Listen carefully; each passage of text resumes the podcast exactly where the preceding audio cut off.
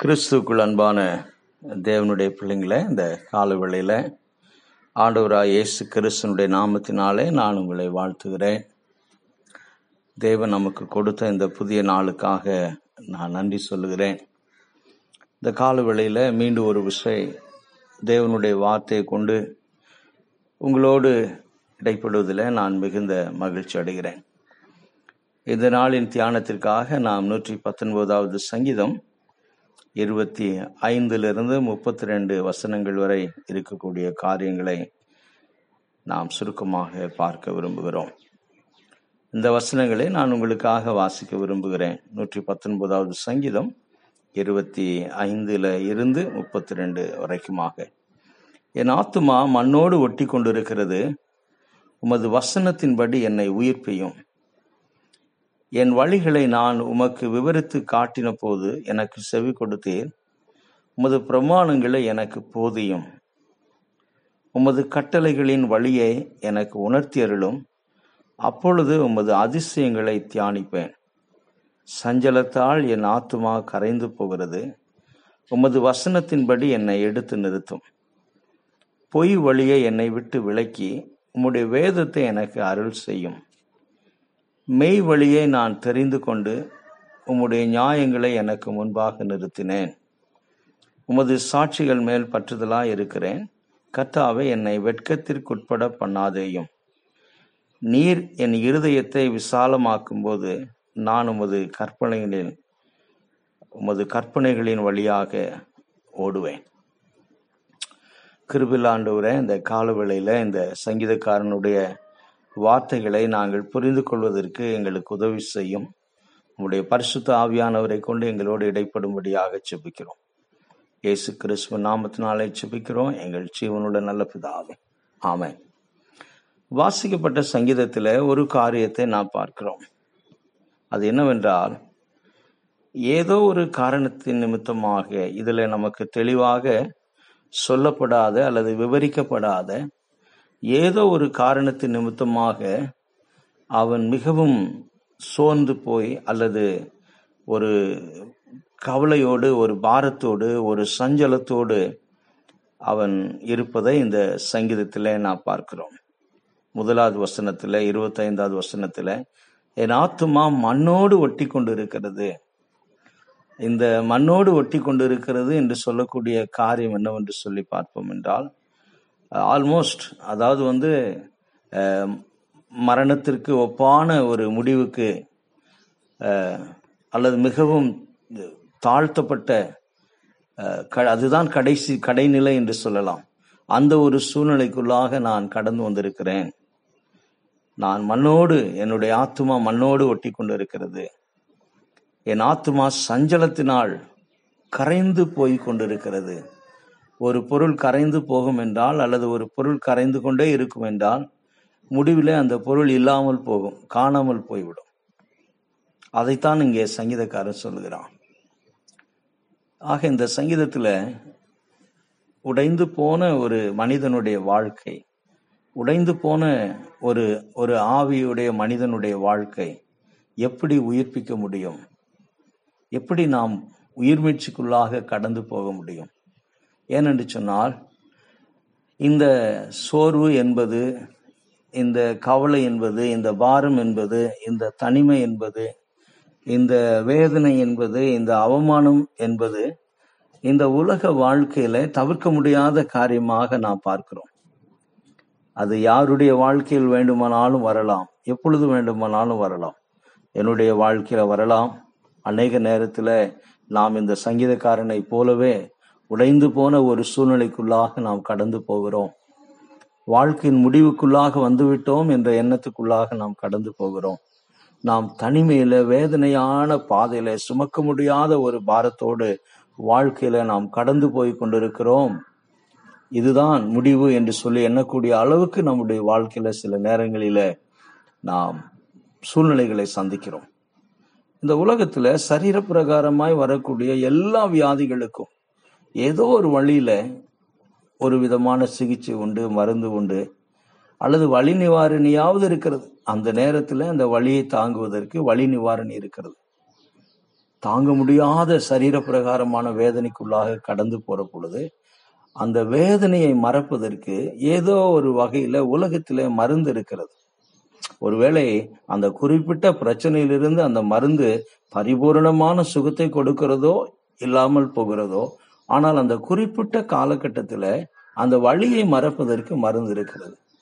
ஆனால் உள்ளம் உடைந்து போகும் என்றால் ஆத்துமா சோர்ந்து போகும் என்றால் மனிதன் உள்ளான அவனுடைய ஆவி அவனுடைய மனதில சோர்வு வரும் என்றால் அதை உயிர்ப்பிக்க ஒருவராலும் முடியாது. ஆகினால் தான் இன்றைக்கு அநேக பிரபலமானவர்கள் தங்களுடைய வாழ்க்கையை முடித்துக் கொள்வதை நாம் பார்க்கிறோம். டிப்ரெஷன் என்று சொல்லி ஆங்கிலத்தில் சொல்வார்கள். மனச்சோர்வினாலே வாழ்க்கையை முடித்துக் கொள்வதை நாம் பார்க்கிறோம். சில பணக்காரர்கள் வசதி வாய்ப்பு இருக்கிறவர்கள் நல்ல மனோதத்துவ மருத்துவர்களை அணுகி அவர்கள் பல ஆயிரங்களை செலவு செய்து மருந்து எடுத்துக்கொள்வதையும் நாம் பார்க்கிறோம். கடந்த வாரத்தில் நான் ஒரு மனதத்துவ மருத்துவருடைய பேச்சு கேட்டுக்கொண்டிருந்தேன் உலகமெங்கிலும் போகக்கூடிய ஒரு பெரிய பிரபலமானவர் அவர் சொன்ன வார்த்தை a chemical cannot treat the broken heart and soul அப்படின்னார். கெமிக்கல் மருந்து உடைந்து போன மனிதனுடைய ஆவிக்கோ உடைந்து போன மனிதனுடைய உள்ளான ஆத்துமாவிற்கோ அவர் உலக பிரகாரமான மனிதனாக இருந்தாலும் கூட அந்த மருத்துவர் சொல்லக்கூடிய காரியம் chemical it's not a solution for broken heart maximum it will put you to sleep அவர் சொன்ன காரியம் மிஞ்சி மிஞ்சி போனால் அது உன்னை தூக்கத்திலே வைக்கும். அவ்வளவுதான். ஆனால் இங்கே சங்கீதக்காரன் சொல்லக்கூடிய காரியம் நாம் எவ்வளவு மோசமான நிலைமையில எவ்வளவு பரிதவிக்கப்படத்தக்க நிலைமையில எவ்வளவு பாரமான நிலைமையில இருந்தாலும் கூட நம்முடைய தேவனால் உயிர்ப்பிக்க முடியும். ஆகினால் தான் கத்தருடைய சமூகத்தில் வந்து நீங்கள் வாசிக்க கேட்கப்பட்ட சங்கீதத்தில் இருபத்தி ஐந்தாவது வசனத்திலிருந்து முப்பதாவது வசனம் வரைக்குமாக அவனுடைய நிலைமை உடைந்து போன நிலைமையில் இருந்தாலும் கூட என் ஆத்துமா மண்ணோடு ஒட்டி கொண்டு இருக்கிறது ஆண்டவரே. சஞ்சலத்திலான் என் ஆத்துமா கரைந்து போகிறது ஆண்டவரே. என்று அவன் சொன்னாலும் கூட இந்த வசனங்களிலே கத்தாவை என்னை உயிர்ப்பியும். இருபத்தி ஐந்தாவது வசனத்தினுடைய இரண்டாவது பகுதி சொல்லுகிறது உம்முடைய வசனத்தின்படி என்னை உயிர்ப்பியும். ஆக தேவனுடைய வசனம்தான் தேவனுடைய வார்த்தை தான் எந்த ஒரு சூழ்நிலைக்குள்ளாக நாம் கடந்து போய் கொண்டிருந்தாலும் கூட நம்மை ஆறுதல் படுத்தக்கூடியது நம்மை பலப்படுத்தக்கூடியது நம்மை உற்சாகப்படுத்தக்கூடியது. நாம் நாம் ஆவியில சோர்ந்து போயிருந்தாலும் கூட நம்மை உயிர்ப்பிக்கக்கூடியது கர்த்தருடைய வார்த்தை. அதை இவன் மிக தெளிவாக சொல்லுகிறான். உமது வசனத்தின்படி என்னை உயிர்ப்பியும். இருபத்தி ஐந்தாவது வசனத்திலே. உமது பிரமாணங்களை எனக்கு போதியும். ஏன்? போதியும் என்று சொல்லி கேட்கிறான். இந்த பிரச்சனைகளிலிருந்து அவன் வெளியே வருவதற்கு. இந்த இந்த சஞ்சலமான இந்த சோர்வான சூழ்நிலையிலிருந்து அவன் வெளியே வருவதற்கு கத்தாவே உமது கற்பனைகளை எனக்கு போதியும் என்று சொல்லி அவன் கேட்கிறான். இருபத்தி எட்டாவது வசனத்திலே பார்க்கிற பொழுது சஞ்சலத்தினால் என் ஆத்துமா கரைந்து போகிறது நான் இல்லாமல் போகிறேன்.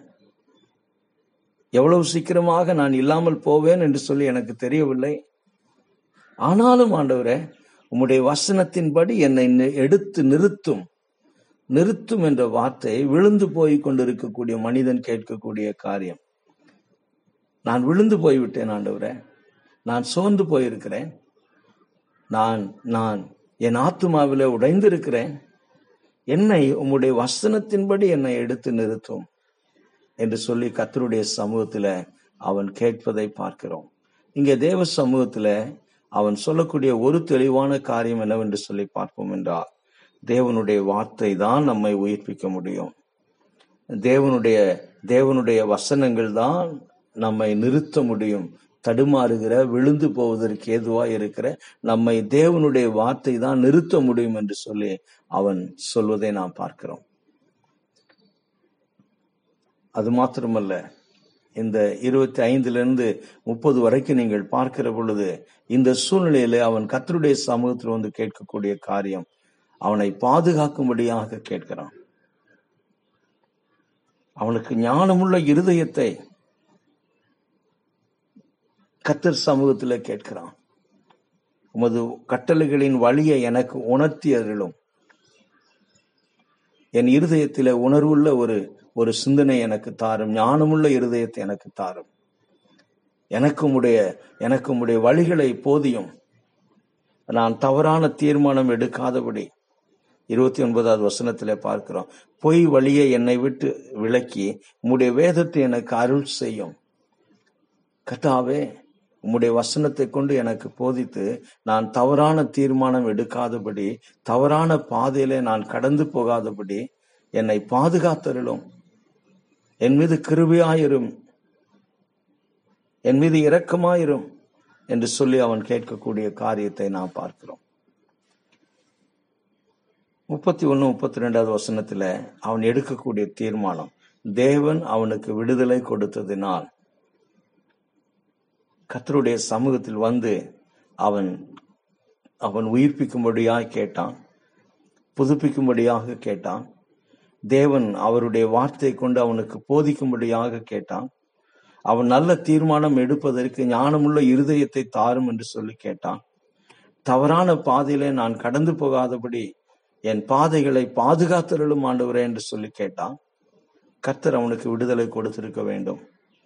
அந்த விடுதலை அவன் பெற்றுக்கொண்டபடினால அவன் எடுக்கிற தீர்மானங்கள் அவன் அல்லது அவன் என்ன செய்ய விரும்புகிறான் என்பதை இந்த இந்த மூன்று வசனங்களிலே நாம் பார்க்கிறோம். முப்பத்தி ஒன்னு முப்பத்தி ரெண்டாவது வசனத்தில் பார்க்கிற பொழுது அவன் எடுக்கக்கூடிய தீர்மானத்தை நாம் பார்க்கிறோம்.